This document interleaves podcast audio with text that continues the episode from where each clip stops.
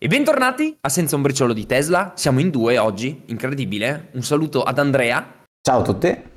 Che, che, mi farà compagnia in questa puntata, io sono Francesco. Ragazzi, è stata una settimana leggera, però importantissima, soprattutto per il nostro mercato. Una delle settimane forse più importanti per quello che sarà il 2024. Model Y rientra negli incentivi. E questa è una notizia che ha fatto discutere non poco non poco. Andiamo dritti al punto e vi diciamo quanto costa adesso. Andrea, prego, ci racconti. Eh, stavamo dicendo in pre-live, la, la, nuova model, la nuova, la Model Y, adesso te la puoi portare a casa, facciamo, partiamo dalla fine, dalla fine dei conti.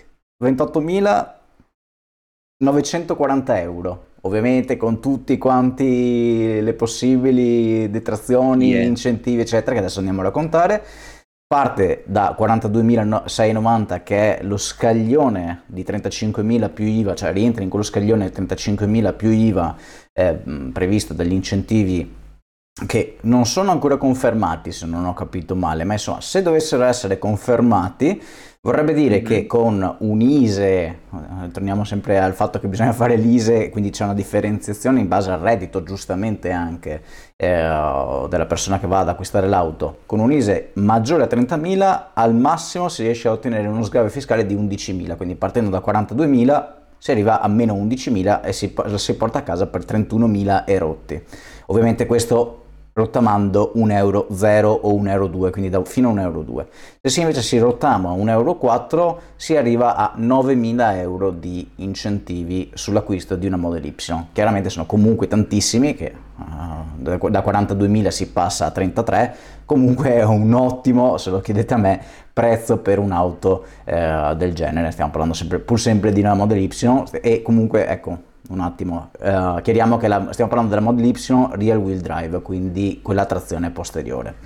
E certo. Se invece non abbiamo niente da rottamare, abbiamo comunque 6.000 euro di sconto sul, sul, prezzo di listino, che comunque non è assolutamente male. Se invece abbiamo un ISE fi- minore di 30.000 euro, arriviamo anche a 13.750 euro di sconto, arrivando p- poi a quei 28.000 rotti che vi avevo raccontato all'inizio dell'intervento che fanno praticamente, cioè, ve la portate a casa veramente con pochissimo. Mm, ricordiamo che eh, fino a poco tempo fa io ho acquistato una Renault Zoe e il prezzo del listino era 30.000 euro, con gli sconti, non sconti, eccetera, eccetera. Praticamente siamo a un livello di qualche anno fa di una Renault Zoe, con la differenza che vi portate a casa comunque una Model Bravo. Y. E... Bravo, questo questo, questo, è un discorso che ovviamente ci sfugge, noi diamo per scontato perché siamo nella nostra bolla, ma ragazzi, cioè tutto questo sta avvenendo nel giro di due anni, tre anni, cioè una velocità mai vista prima, lato crollo dei prezzi, quindi non stupiamoci se poi tra tre anni, io non dico che una Tesla Model Y ti scenderà a 20.000 euro, ma ci mancherebbe altro, però attenzione a fare tutti questi conti pensando che l'elettrico è per pochi, costa tanto, è, è irraggiungibile. Qui stiamo, qui stiamo parlando di un veicolo di una fascia alta, cioè Model Y è di fascia alta, poi ovviamente non è luxury, ma è premium, è un veicolo praticamente premium. Certo. E, e, e, pensare che nel giro di tre anni, ovviamente grazie anche a questi incentivi particolari, specifici, però ti riesca ad arrivare a cifre accessibili, io le definirei almeno così, accessibili, le, le, le cose ti devono far ragionare,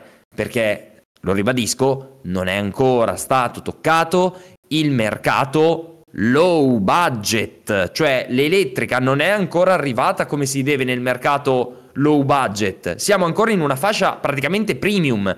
Figuriamoci quella low budget, cioè prima di arrivare alla low budget avremo la, fa- la, la, la fase media, diciamo, dove ci saranno auto tra, l- tra l- l'economico e il premium, che già quelle lì se le vedrai a 25.000, 20.000 euro senza alcun tipo di incentivi, ti scoprirà la testa.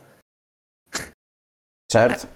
Tra l'altro in chat mi, mi, mi correggono, dicono che comunque anche la long range rientra nell'incentivo la rot- con la rotomazione di 5.000 euro. Io questa cosa qua non l'avevo colta, quindi a quanto pare anche la long range eh, si riesce a ottenere uno sconto incentivato. Ecco, questa cosa non la sapevo, quindi eh, bene anche in, in, questo caso, ecco. Interessante. Eh, tra l'altro, eh, questo ci farà da gancio poi per la prossima notizia riguardante le vendite di Model Y in Europa.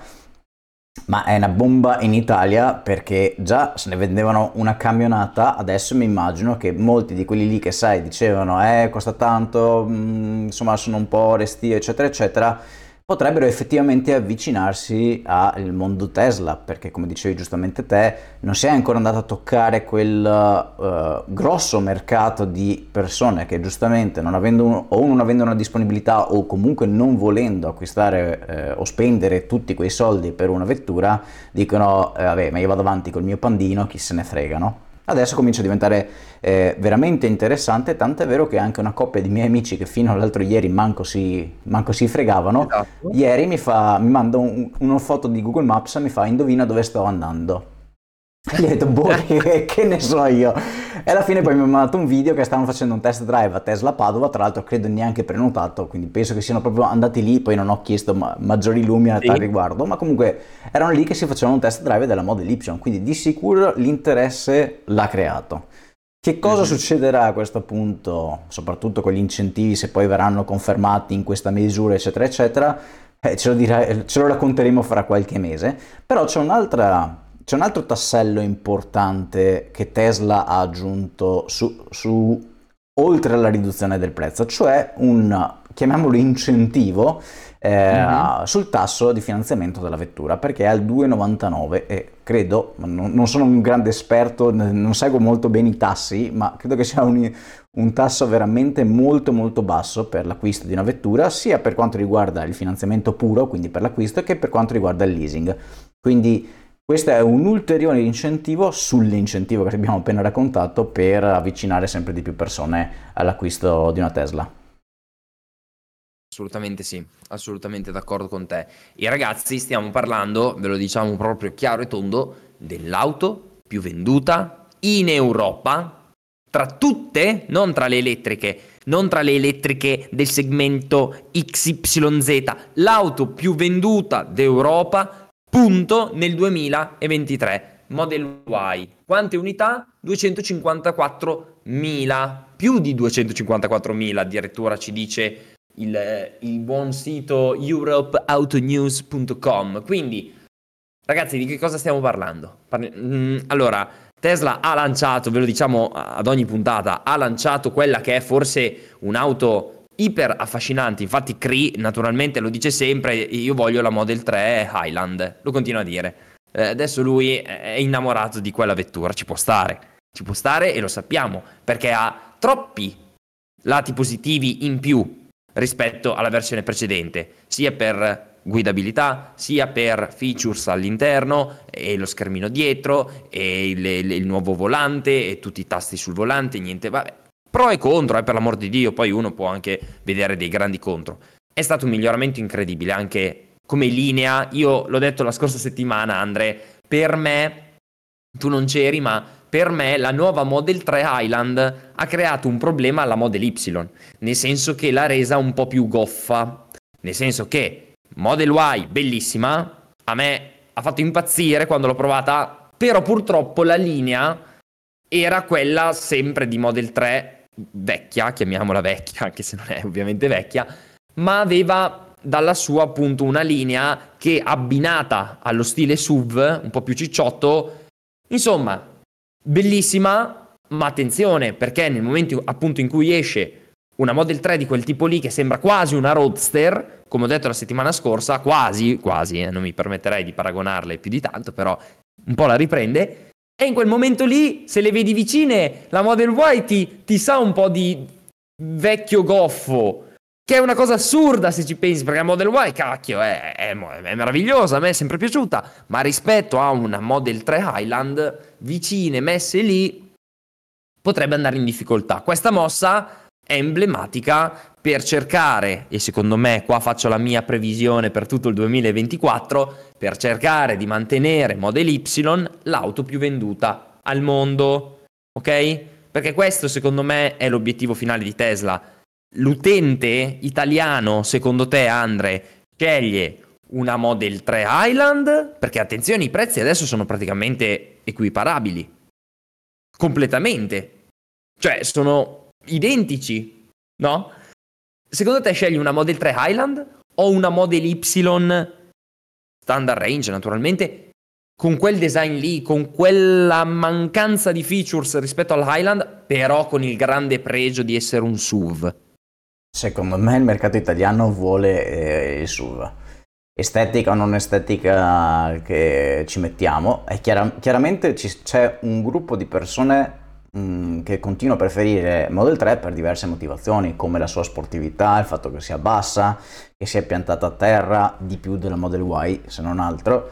E, mm, quindi continuerà sicuramente a vendere e venderà comunque bene Model 3, ma credo che comunque che arrivi o meno un redesign, restyle, chiamiamolo così, della Model Y sulla falsa riga dell'Island, di cui sappiamo già che arriverà, eh, ecco, non credo che cambierà molto le vendite di Model Y, soprattutto con questi, almeno nel mercato italiano, soprattutto con queste nuove premesse di, di questa settimana, credo che proprio Model Y dica, vabbè, facciano l'occhiolino a Model, a Model 3 e gli dica, tu stai dietro che io vado avanti.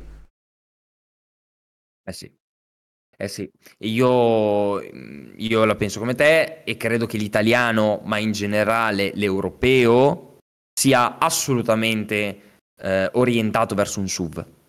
Cioè non c'è proprio paragone, sia per comodità, con eh, anche solo salire in auto, può essere una banalità, però ci sono degli elementi che, eh, che hanno fatto il successo dei SUV, ragazzi. Se da 20 anni a questa parte, da 15 anni, to, facciamo sempre le solite, le, le, le solite scelte, c'è un motivo. Il SUV piace di più.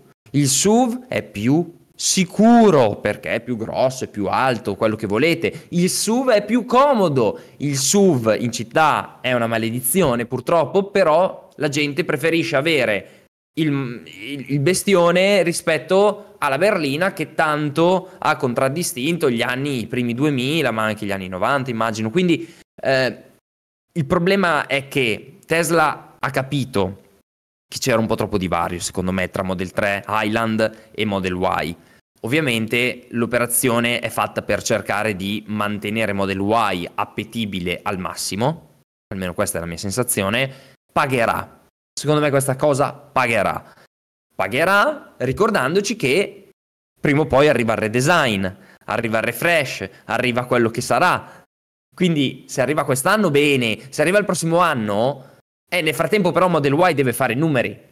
Per me Model Y deve vincere ancora, come è successo nel 2023, il titolo di auto più venduta del mondo. Secondo me con questi prezzi chi la può fermare? Chi la può fermare? Model 3? No. Mm. Model 3 non la può fermare. La Model 2. O come si, chiamerà? Si chiamerà. Ma infatti stiamo parlando di 2024. 2025 eh, so, so. è un altro anno, si vedrà. Eh, ma chi lo sa, chi lo sa. Almeno io mi aspetto comunque che entro quest'anno la Model 2 venga presentata come sì, minimo. Anche secondo me. Come minimo, ormai è uh, un paio di anni che se ne parla sempre più costantemente e con più insistenza e credo che ormai i tempi siano maturi anche perché abbiamo avuto conferme, se non ricordo qualche mese fa, che verrà costruita a Berlino e in altre giga in giro per il mondo. Quindi insomma cominciano ad esserci diversi tasselli che si stanno mettendo nel punto giusto per far sì che la produzione inizi o se non altro che la macchina venga presentata al pubblico per poi iniziare la produzione. Quindi quella secondo me è l'unica vera vettura che a livello di numeri di vendite potrà battere Model Y. Eh, a livello di margini, di revenue, eccetera, eccetera, questo è tutto un altro paio di maniche, ma a livello di numeri, di quantità di auto vendute, secondo me la Model 2 spaccherà il mercato, l'abbiamo già detto tantissime volte, eh, e secondo me non c'è niente, cioè, non ci sarà veramente niente da fare. Assolutamente sì, nel senso che Model 2 noi adesso qua chiacchieriamo, scherziamo, ma solo perché non stiamo parlando del 2025, perché io sfido qualsiasi persona a dire che nel 2025 l'auto più venduta possa essere un'altra rispetto a Model 2, cioè io non ci vedo una Renault 5 elettrica a fare numeri folli, capito? Non ci vedo una 600 elettrica a fare numeri folli, non ci vedo una Citroën C3 e C3 elettrica a fare numeri folli. L'unica che mi aspetto possa fare numeri folli può arrivare da Tesla anche una cinese, io faccio fatica a vedere un singolo modello di una BYD fare numeri folli e con numeri folli intendo veramente superare il milione di unità. Una Model 2 o come si chiamerà, eh cacchio, lei sì che ce la può fare, ma lei ce la può fare a seconda di quando parte con la produzione, perché lo annunciano magari quest'anno il modello, ma se la produzione inizia a giugno 2025, eh, settembre 2025, anche la miglior auto del mondo non credo che riesca a vendere più di un milione di unità nel giro di tre mesi. Quindi, esatto, cioè, penso che l'unico problema che avrà Tesla in quel momento sarà la production hell. Come è successo per la Model 3 quando uscì che erano, insomma, erano incasinati, non riuscivano a produrla, avevano problemi nella linea produttiva, proprio nella, nella costruzione, nel delivery dell'auto, insomma, adesso non sapere che rivanghiamo il, il, il passato, sì, ma certo. eh, hanno avuto tantissimi problemi. Io credo che soffriranno dello stesso, eh, degli stessi sintomi di quando produ- hanno prodotto la Model 3 eh, e probabilmente ci vorrà un pochino perché arriveranno a regime. Adesso tu hai sparato due date, giugno o settembre 2025. Assumiamo che sia a metà, quindi luglio 2025. Eh, io credo che per i primi 3-4 mesi la produzione sarà di veramente poche unità. Dopo, attenzione, poche unità non vuol dire 100 alla settimana, magari certo. vuol dire eh, 2-3 mila a settimana per, primi, per, il primo mese e 5 mila a settimana per il secondo mese, che comunque sono dei volumi che, ricordo, a inizio produzione Model 3 erano numeri wow. All'inizio mi ricordo che quando la prima volta Model 3 è stata fatta, cioè è stata prodotta 2000 unità un, in una settimana, era festone ovunque, adesso Tesla ha le capacità per scalare sicuramente meglio, sicuramente più velocemente, tra l'altro mi pare che in qualche intervista di non ricordo chi eh, hanno proprio detto questa cosa, cioè abbiamo imparato molto dalla produzione di Model 3, abbiamo sì. replicato con la produzione di Model Y, siamo diventati molto più bravi a scalare, però comunque stiamo parlando di un'auto che potenzialmente, come dici tu, potrà vendere fino a un milione di unità all'anno tranquillamente, quindi un milione di unità all'anno vanno comunque prodotte e secondo me ci vorrà un, un pochino perché arrivino a, quel, a quella soglia, ecco. Anche perché ragazzi, ricordiamoci, cioè quando parliamo della fase di produzione di Model 3 era un inferno, cioè a parte le tende che vedete, ma Tesla in quel periodo lì rischiava la bancarotta.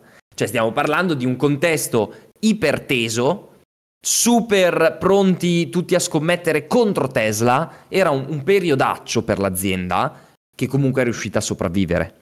Ora Tesla è in una posizione opposta, mi viene da dire, quindi Sicuramente le pressioni ci saranno, ma molto ridotte rispetto a un periodo dove o ti andava bene o chiudevi la baracca e andavi a casa. Cioè, parliamoci chiaro, Model 2, Model Q, come si chiamerà, dovrà essere una vettura pronta, perfetta, ma non che ti debba mettere tutta sta ansia, tutta sta emergenza. È per questo che dico che anche quando partono, non è che avranno una domanda che è fuori di testa. Ok, quello siamo d'accordo, ci saranno i siti tutti down, a parte che è andato down il sito anche per la Model Y con gli, con gli incentivi, cioè parliamoci chiaro per dire come risponde il pubblico a una mossa di questo tipo da parte di Tesla. Ma per una Model 2 al momento del lancio io mi immagino i siti down pronti via appena finito l'evento di Elon. Ma prontissimi via, ma proprio tac, fatto anche se la vendono, che ne so, solo in Europa, perché io ce la vedo sta mossa qua, prima l'Europa, poi l'America, sai no, che è un po' come Model 3 Highland, perché è arrivata prima da noi? Ma perché ha senso, ha senso anche quello. Può Quindi se Model 2, parere mio, dovesse arrivare prima da noi e in Cina, cosa molto probabile secondo me, i siti andranno down sicuro come l'oro, sicuro come l'oro secondo me, a meno che non cambino e mettano i server di Google e di Amazon uniti insieme nelle forze. Però il concetto è che nel 2025, qui stiamo facendo previsioni, e se facciamo previsioni nel 2025 secondo me non sarà comunque in grado di raggiungere una quantità di auto consegnate e vendute tali per, tali per cui riescano a pareggiare quelle di Model Y. Model Y che ricordo si sarà aggiornata nel frattempo e sicuro perché se non si aggiorna quest'anno si aggiorna sicuramente all'inizio del prossimo anno. E sarà una bomba, L'ho sì. detto nella scorsa puntata, Andrea, tu non c'eri. Mm. Sarà una bomba e non è scontato che sia una Model 3 più grossa esattamente come la vediamo oggi.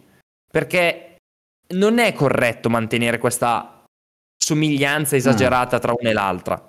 Secondo me è una buona occasione per provare a prendere due direzioni un po' diverse tra Model 3 e Model Y. Secondo me può avere un può senso. Essere, può essere. Prossimo anno, nuova Model Y e la gente sarà molto fomentata da questa nuova vettura. Poi arriva la Model 2, alzo le mani e nel 2026, ecco, nel 2026 2 milioni di Model 2 pronti via, anche 3, facciamo anche 3 milioni. Ecco, l'unica cosa che un po' secondo me devono giocarsi bene dentro Tesla nel momento in cui presenteranno la famigerata Model 2 che tra l'altro in chat chiedono un pronostico anche sul prezzo, che magari dopo proviamo a fare il toto prezzo. Comunque, l'unica cosa che secondo me, a cui secondo me devono fare attenzione è la tempistica. Mi spiego meglio. Sappiamo mm. benissimo che mi pare che storicamente le auto Tesla vengono presentate, comunque viene fatto un evento di presentazione verso la fine, parte finale dell'anno, se non ricordo male, ma mi pare che sia, che sia corretto mm, il mio, il mio ricordo.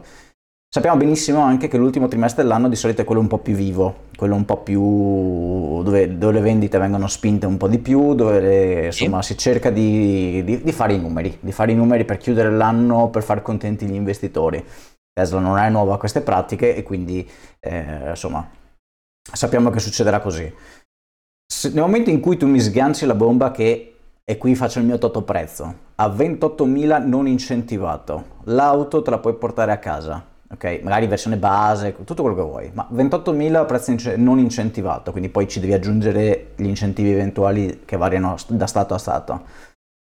Che cosa succederà al mercato delle altre vetture Tesla? Perché quando uscì Model 3, le vendite di Model Y, scusate, di Model X e Model S fecero un crollo proprio epocale, perché giustamente eh, magari qualcuno diceva cosa vado a comprarmi una Model S o la Model X che sono vecchie, quando c'è la nuova tecnologia in piazza e mi costa molto meno. Ok, quindi mi aspetto che succederà più o meno questo meccanismo, soprattutto se l'auto non sarà, eh, come dire, mozzata in termini di utilità, mm. ok? Nel senso, se tu mi fai un'auto che ha tre posti, è chiaro che lì c'è una caratterizzazione del modello molto forte, quindi magari una tre posti, che ho detto una tre posti perché non sapevo cosa inventarmi, ma insomma ci sì, siamo sì. capiti, eh, la compri solo se ti serve quella tipologia di vettura, ma se l'auto ha 4, 5 porte, eh, ha un baule che più o meno va bene, cioè, insomma, tutte le carte in regola per sostituire una Model 3, con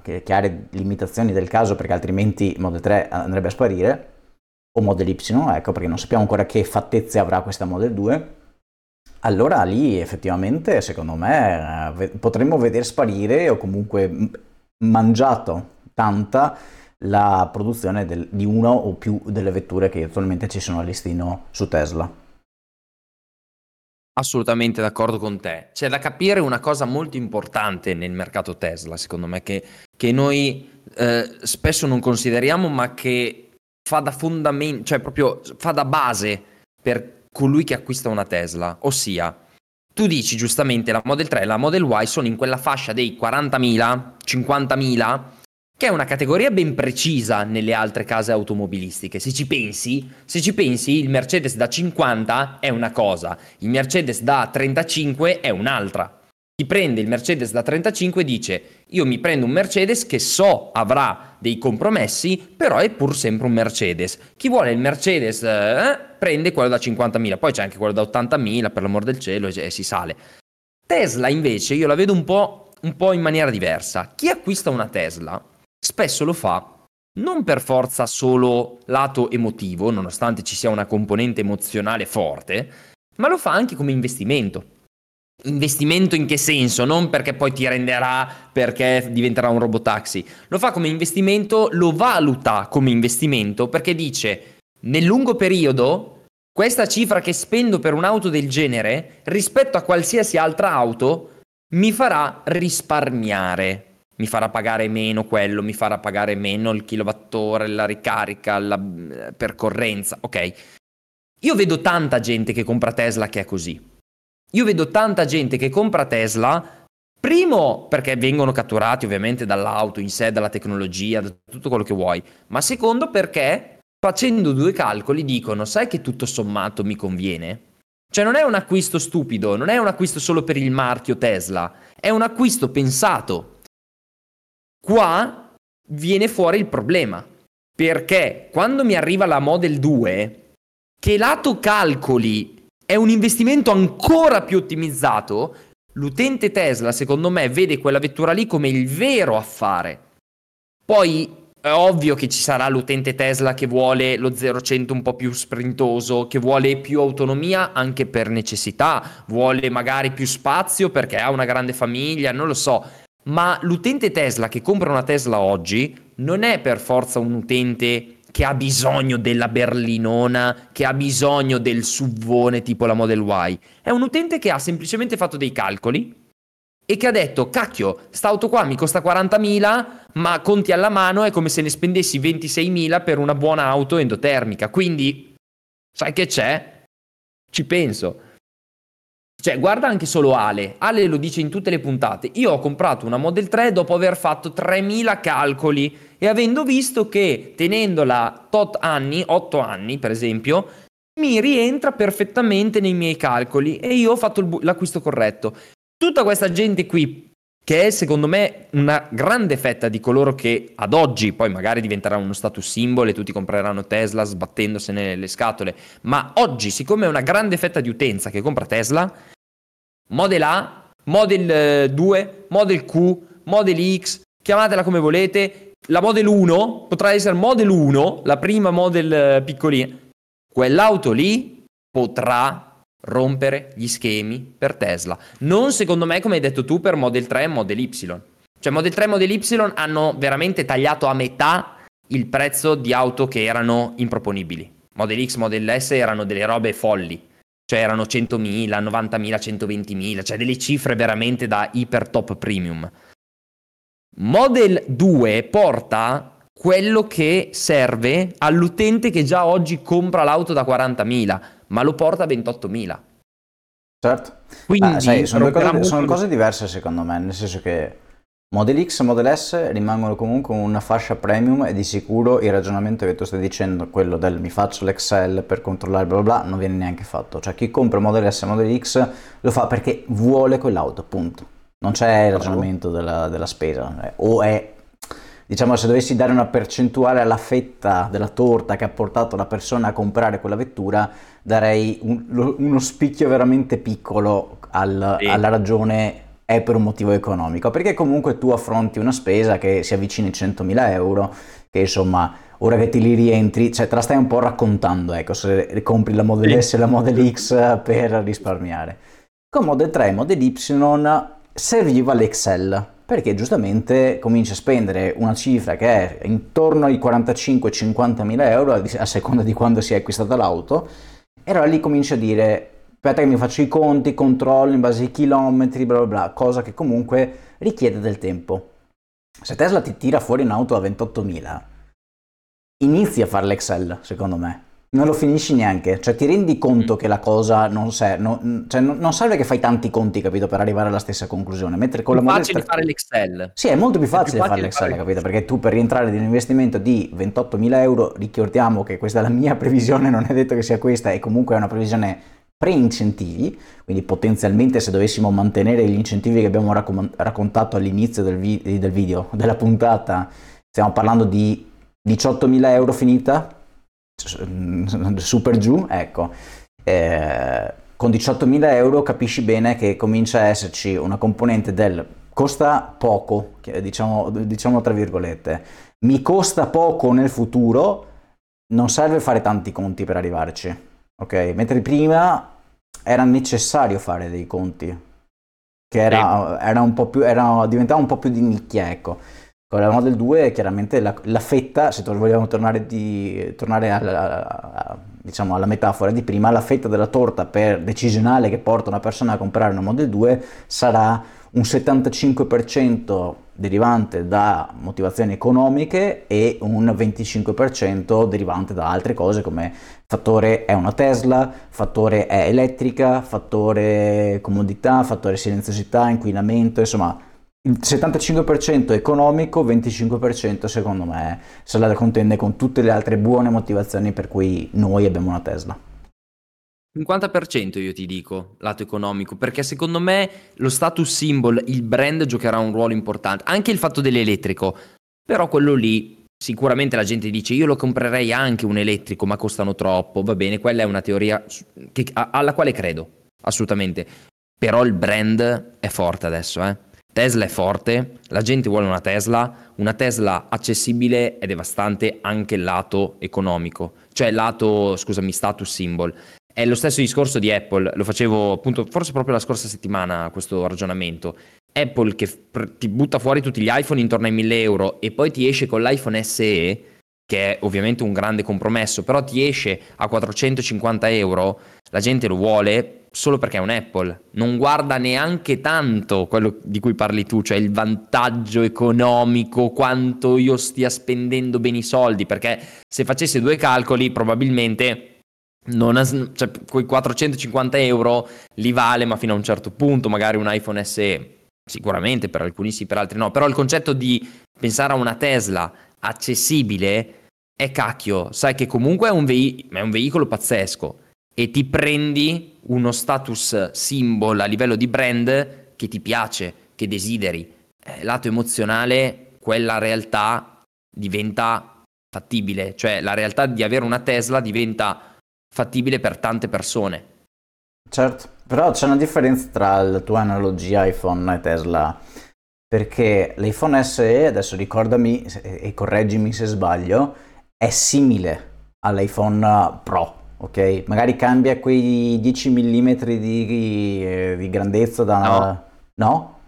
No, è quello, è quello, quello, proprio tipo retro, è quello col tastone ah, fisico. Ah, ok, quindi si vede che è, che è, differente, ecco. Questa era la si mia... vede che è proprio è, un iPhone vecchio, okay, ma con magari il processore che è quello più recente, quindi è una sorta di versione eh, brutta, ma comunque moderna, perché comunque è veloce, tutto quello che vuoi. Ho eh. capito, allora lì sì ha senso dire io mi compro l'iPhone per, perché Apple. Pensavo che fosse anche equiparabilmente simile, allora dicevo no, perché attenzione. No, per... sarebbe una figata.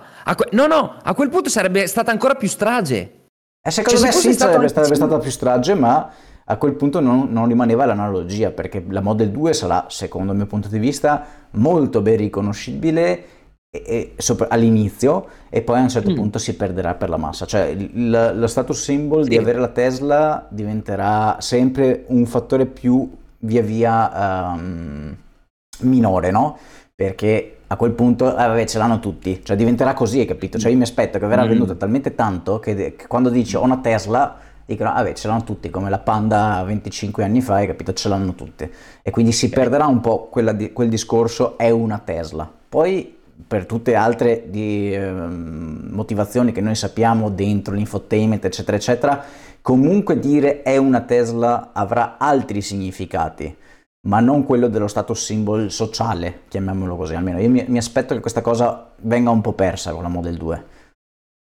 Un po' persa sì, ma non così tanto in fretta secondo me, cioè se tu pensi che venga lanciata la Model 2 e finisce subito l'effetto Tesla, uh, l'auto esclusiva, piano, eh? secondo me almeno un paio di anni sono necessari per questo riciclo. Sì, sono d'accordo anch'io, sono d'accordo anch'io. No, questo, questo cambio ci vuole.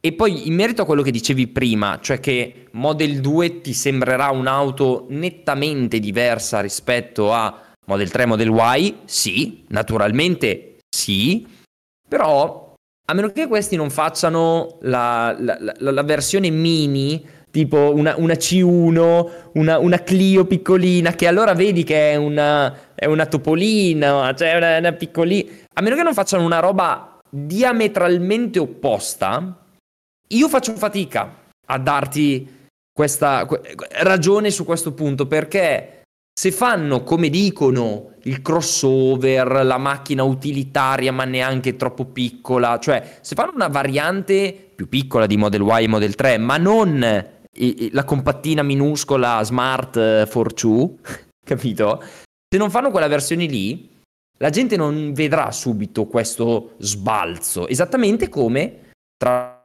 Model 3 e Model S tu la vedi la differenza, però non è che la percepisci proprio al 100%. onestamente. No, sì, sì, sono, sono, sono d'accordo che secondo me non si distaccheranno così tanto da eh. Model 3 e, o Model Y, dipende che fattezze avrà, ma forse questo sarà ancora più un problema. Sì. Perché ma... chi ha la Model 3 dice, cioè gli esatto. assomiglia, hai capito, alla Model 2. Quindi si esatto. perderà ancora di più il, il, diciamo, lo status symbol del discorso io ho una Tesla. Poi sì, sì, sì, possiamo ragionare sul fatto che chi si compra un'auto per dire ho la Tesla, secondo me è un po'... Cioè, io non sono da quella parte, ecco, non ho di sicuro comprato no. l'auto per, avere, per dire eh guarda, oggi vado in piazza e posso dire che ho una Tesla. Di sicuro questa non era la mia motivazione. Però insomma ognuno poi fa i suoi, i suoi ragionamenti e un po' quella componente secondo me verrà a perdersi. Un anno, due anni, quello che è, ma secondo me avverrà. Sì, sicuramente. È, è, è naturale, è il naturale sviluppo di qualsiasi tecnologia, perché anche adesso ricolleghiamoci, abbiamo fatto quell'esempio lì, l'iPhone oggi non è che se hai l'iPhone fai vedere all'amico, cioè la gente normale non è che dice ho l'iPhone, beh, è normale, a parte che adesso poi si assomigliano tutti, quello del 2012 è uguale a quello del 2015, esatto. cioè eh, cioè, sono tutti identici, no? Quindi il, il, concetto però, per tornare all'origine di questa nostra conversazione, è Model 2 porta problemi a Model 3 e Model Y? La risposta, secondo me, è sì, perché oggi l'utente che già oggi compra Tesla non è l'utente che la compra per fare il fenomeno, ma è già l'utente che compra un'auto intelligente. Chiaro. Sì, sì. E se tu gli dai un'altra auto più intelligente, quell'utente lì, quel target di utenza lì, perché io lo vedo qual è il target di utenza, è, è, è l'utente quello che si sbatte un minimo prima di acquistare un'auto, non è che si fa prendere solo dall'ansia di acquistare. Quell'utente lì, quella fetta lì, e allora va verso la Model 2. Eh. Ma non solo ti dirò, io per esempio, qui lo dico in modo che resti agli atti, Sostituirò questa qui con una Model 2 probabilmente. Perché questa qui, lo dico per chi ci sta ascoltando giustamente in podcast, dietro di me ho una certo. Model 3.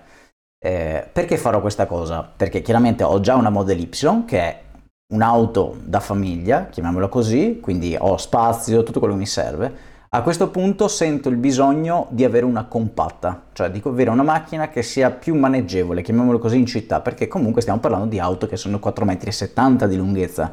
E per chi non conoscesse Jeslo, il problema parcheggi è ancora presente, o per chi lo conosceva ci è mai venuto qualche tempo fa. Quindi un'auto un po' più cittadina, chiamiamola così, un po' più adatta alle nostre città, che sia un po' più mh, mm, agevole da parcheggiare, da manovrare, eccetera, eccetera, secondo me raccoglierà anche degli interessi da chi magari arriva da Model 3.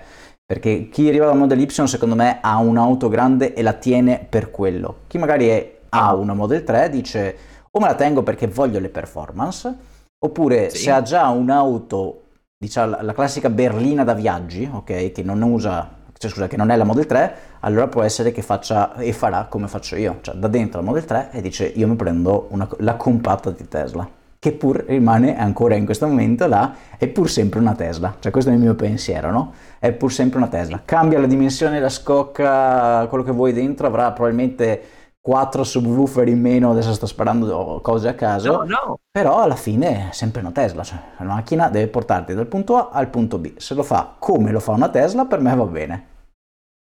Hai fatto lo stesso identico ragionamento che fa l'utente iPhone, lo pago 450 euro ma rimane pur sempre un iPhone, anche se in quel caso lì la differenza secondo me è mille volte superiore rispetto a quella che ci sarà tra una Model 2 e una Model 3 o Model Y. Ci sarà nettamente la differenza, ma sarà pur sempre una Tesla. E sarà davvero pur sempre una Tesla come la vedi tu. La guida sarà quella di una Tesla. La prontezza sarà quella di una Tesla. La comodità, più o meno, sarà quella di una Tesla e tutta la tecnologia, tutto quello che ti circonda sarà sempre un ambiente Tesla, sarà un ambiente minimalista, sarà un ambiente facile da, da, col quale interagire, sarà un ambiente da Tesla. Noterai le differenze, per l'amor del cielo, sì, ma non saranno quelle differenze che ti faranno dire cacchio questa Tesla qui fa un po' schifo, cioè no, no, è una bella Tesla. Non è bella come una Model Y, va benissimo, non è bella come una Model 3 Highland, va benissimo. Però quella è la differenza. Quella lì. Sono d'accordo.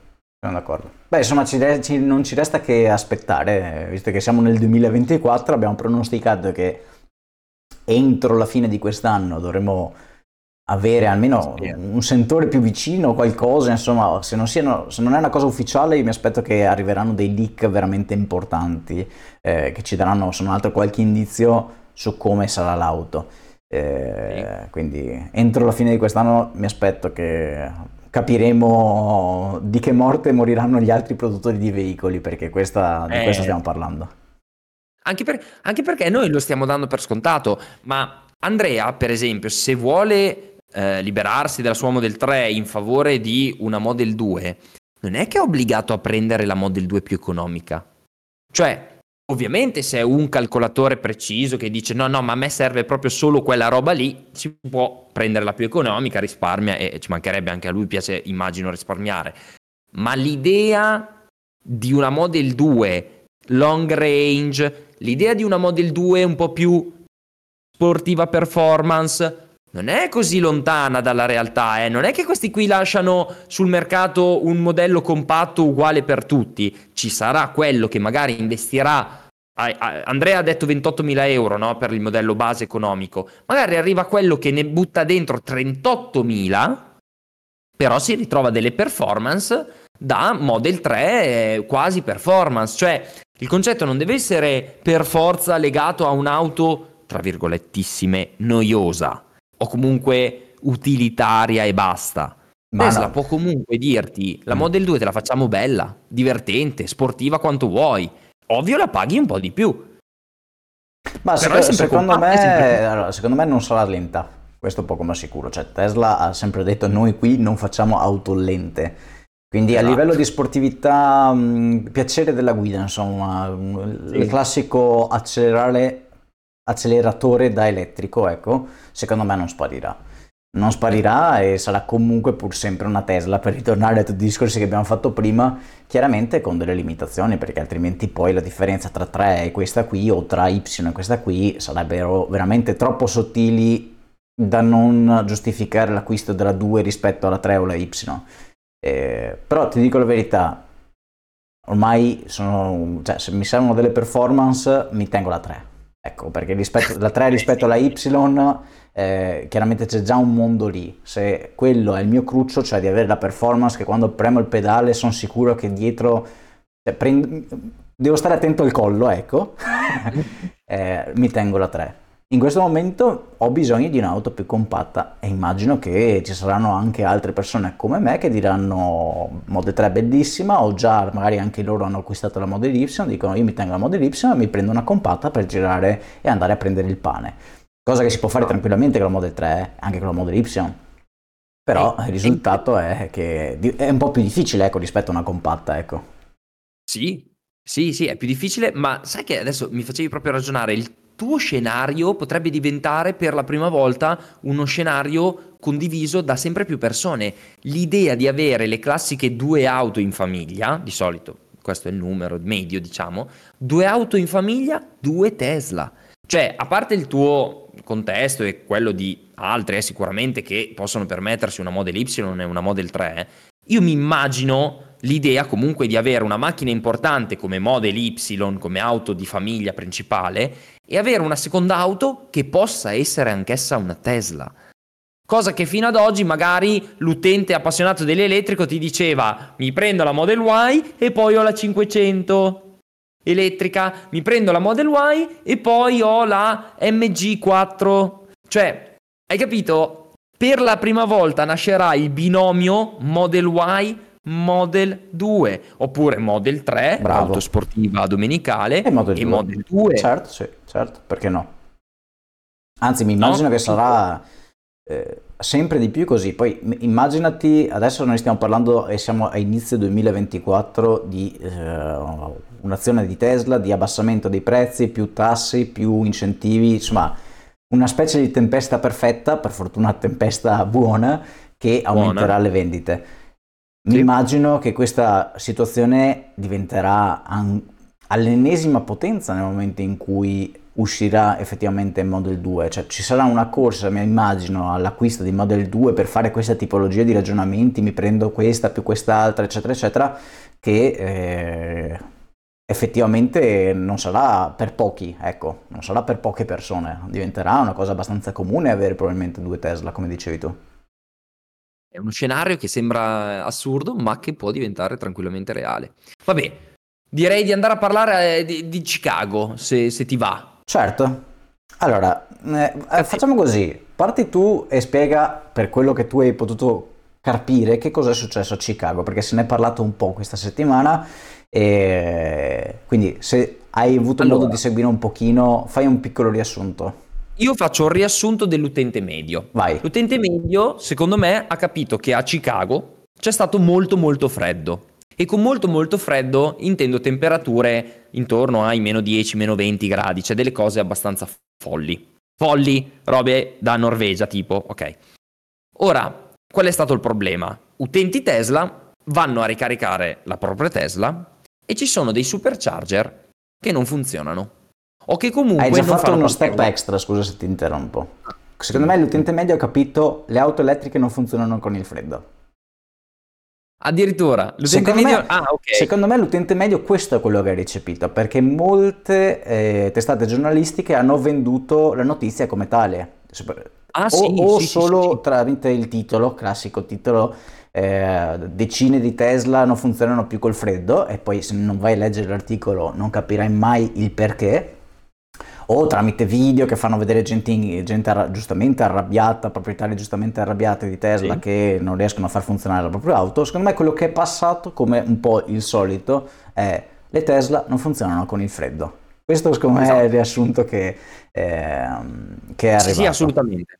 Assolutamente, esattamente come avevamo trattato la notizia che in Norvegia hanno dovuto sospendere delle tratte con gli autobus perché non erano pronti, avevano l'autonomia ridotta a causa del freddo. Sì, sì, sicuramente il messaggio, ma comunque ci sarei arrivato appena dopo, cioè dico l'elettrico col freddo va in panico, non riesce più a funzionare, autonomie distrutte e addirittura la ricarica non funziona. Guardate questa gente che aspetta di ricaricare e non si carica la macchina. Questa è la, è la paura che è stata causata, generata da questo evento. Ora do la palla a te per spiegare in realtà.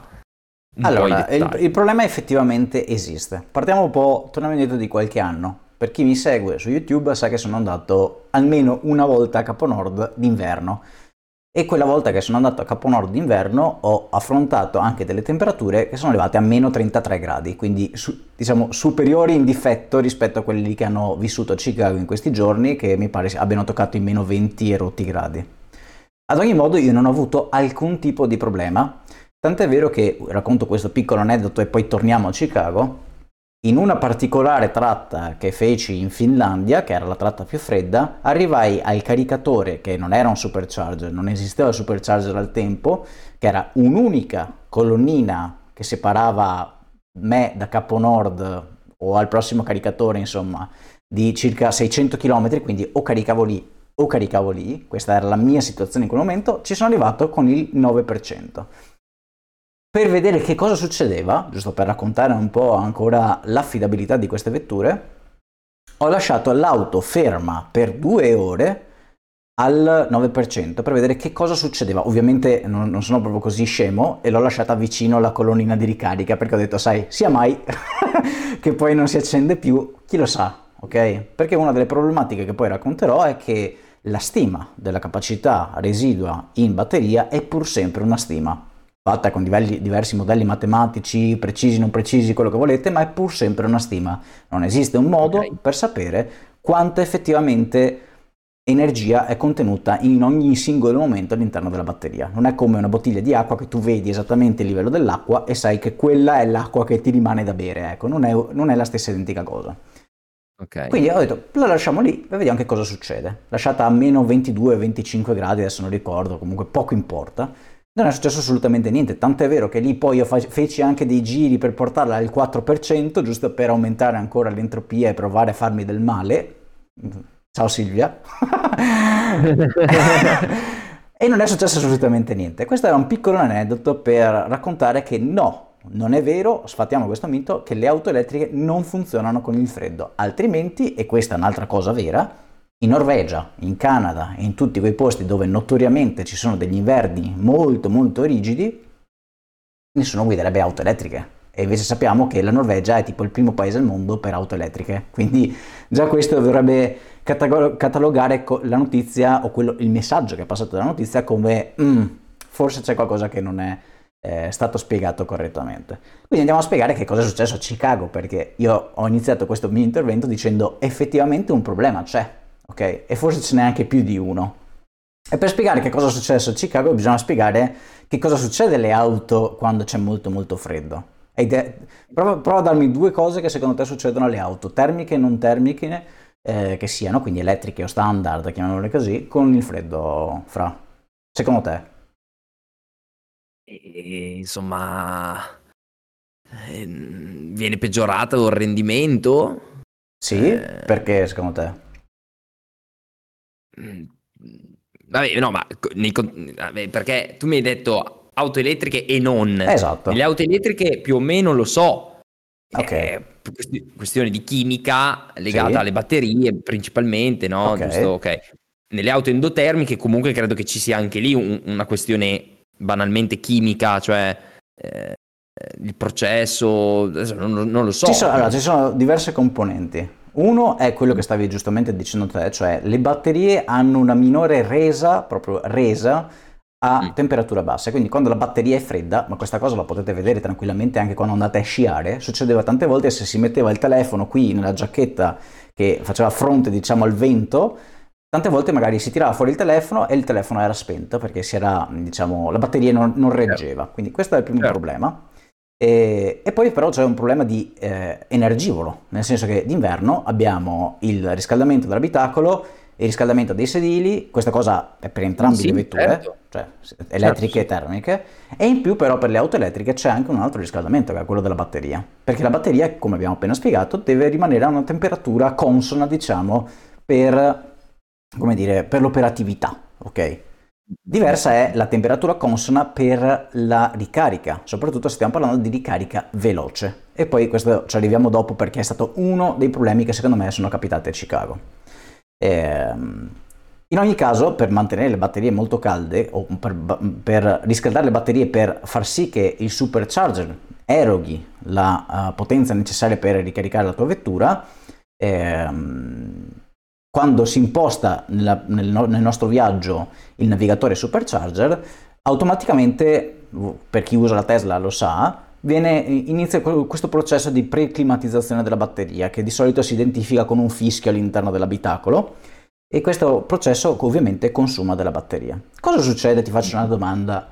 Se io lascio la macchina ferma fuori, come ho provato io, però l'ho provato per poco tempo in Finlandia che ti raccontavo prima che l'ho lasciata al 9%, bla bla bla, sì. e, e, poi la si attacca a un supercharger.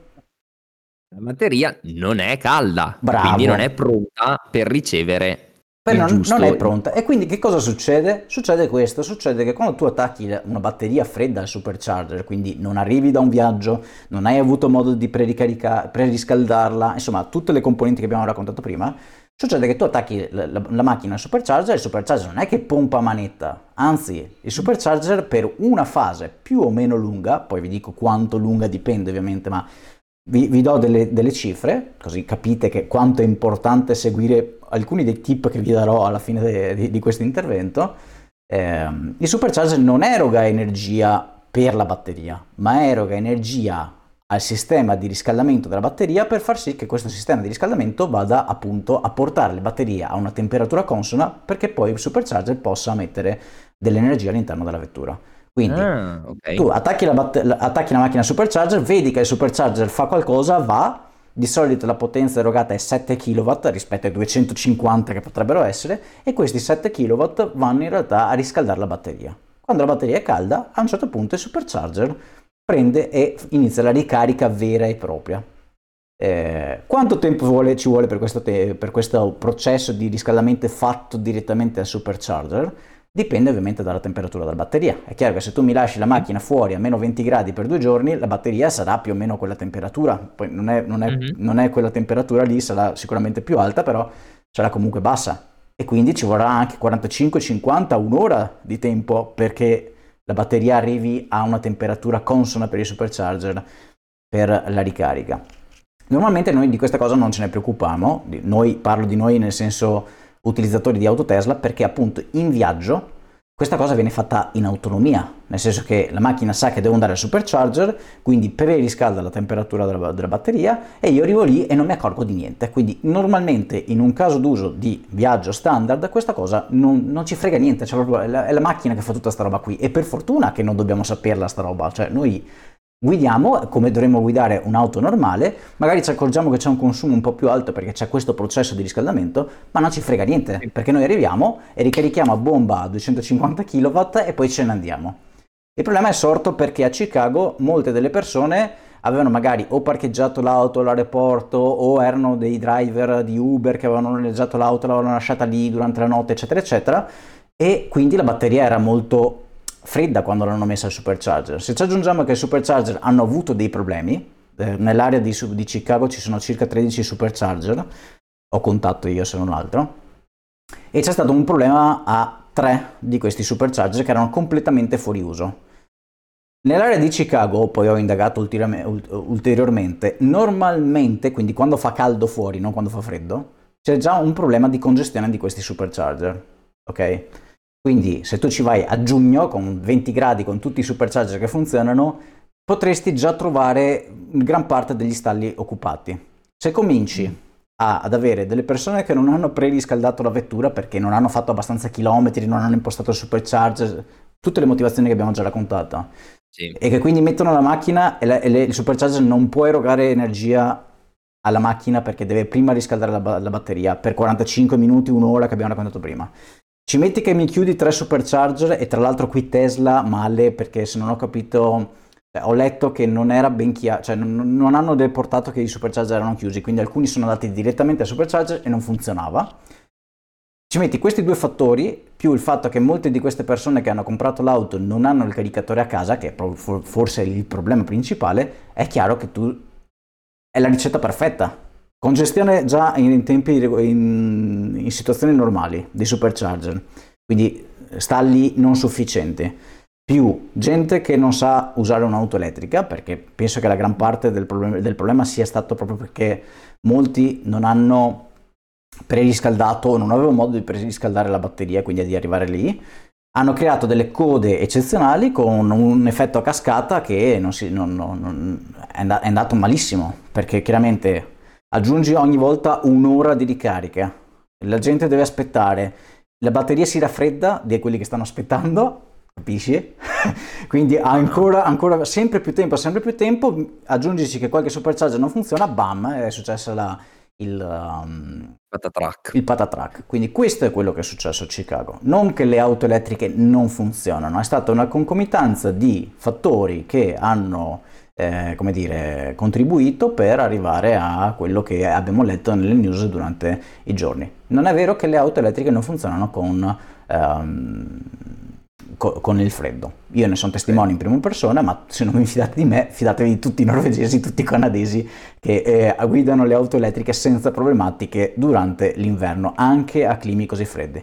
Poi, tra l'altro, se vogliamo aprire un pic- una piccola parentesi, l'auto elettrica parte anche a meno 30, meno 40 gradi, cioè ti permette di essere guidata. Voglio vedere un diesel a meno 30 o meno 40, che cosa può succedere? Sto parlando di meno 30 o meno 40 perché erano le temperature a cui ehm, ho dovuto far fronte io in Finlandia, ma insomma ci, ci, può stare, possono succedere queste temperature. A Livigno l'altro ieri c'erano meno 26 gradi e stiamo parlando di Livigno, non stiamo parlando di estremo nord o cose così, così strane.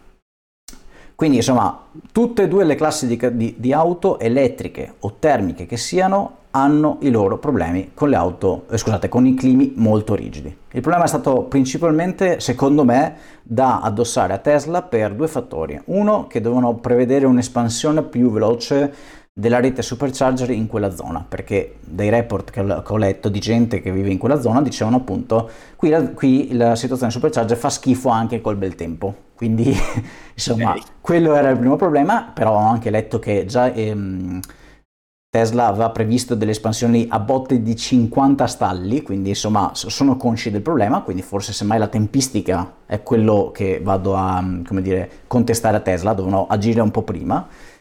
E poi l'educazione del guidatore.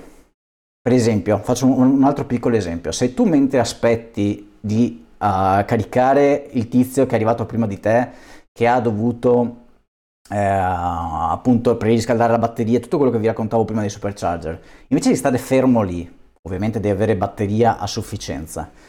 Se tu prendi e dal navigatore imposti un altro supercharger più vicino, la batteria comincia a riscaldarsi. Quindi tu poi quando ti attacchi, invece di aspettare i tuoi 45 minuti del supercharger che ti riscalda la batteria e poi altri un'ora per ricaricare la batteria, tu arrivi e carichi subito a bomba. Questo è un altro è un trick che poteva essere fatto che non credo che sia stato fatto probabilmente da nessuno, perché non ci si pensa banalmente. Quindi un'educazione in più a chi acquista una vettura elettrica, secondo me in questo momento deve essere fatto. Chiudo il discorso dicendo che secondo me però in ultima battuta tutti quanti dovrebbero poter guidare una Tesla o comunque un'auto elettrica o un'auto di qualsiasi trazione vogliamo con il minimo della conoscenza possibile. Nel senso, l'unica cosa che mi serve sapere è come alimentarla questa auto. Che sia elettrica o che sia benzina, che quindi devo sapere come si va dal benzinaio, questa è l'unica cosa che, di cui io mi dovrei preoccupare. Quindi, in ultima battuta, io credo che dovremmo arrivare a un momento in cui sapere questi trick è superfluo. Ecco. Mm, mm. Eh, sì, magari ci vuole un, un, assistente proprio vocale all'interno dell'auto al quale chiedere magari un aiuto ogni tanto, però d'altronde ci sono delle regole fisiche, l'hai detto tu, cioè in fase di ricarica bisogna sapere che la batteria deve essere calda, la batteria per essere calda consuma energia, l'auto, eh, chiariamoci come fa a capire se è il momento in cui scaldare la batteria oppure no. Certo. Perché ok che è a, discre- a discrezione del, dell'utente scegliere questo processo, perché l'utente potrebbe anche arrivare al, al supercharger, collegarsi e dire no, io non ho riscaldato niente, tanto dovrebbe caricarlo stesso. L'auto come fa a capirla sta scelta? Magari stava pensando che stesse andando al supermercato senza problemi. Cioè, veramente andiamo in...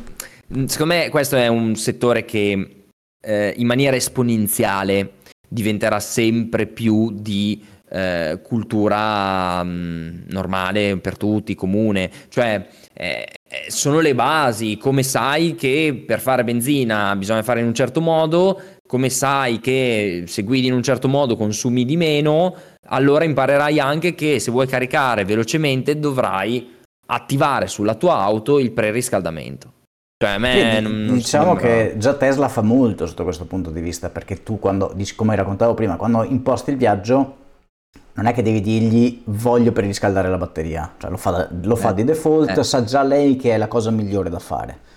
Ehm, ecco, forse in questo momento, prima che arriviamo a una soluzione definitiva per cui questi casi non succedano più, una gestione più manuale del preriscaldamento potrebbe essere stata ottimale perché il problema principale rimane che tu nel momento in cui arrivi mm. geograficamente nell'intorno del supercharger il preriscaldamento finisce. Forse ecco, poteva essere interessante e intelligente da parte di Tesla dire ok, è arrivato al supercharger però non ha ancora attaccato la colonnina, quindi continuo il preriscaldamento o chiedo all'utente cosa vuoi fare? Ah. Perché non hai attaccato?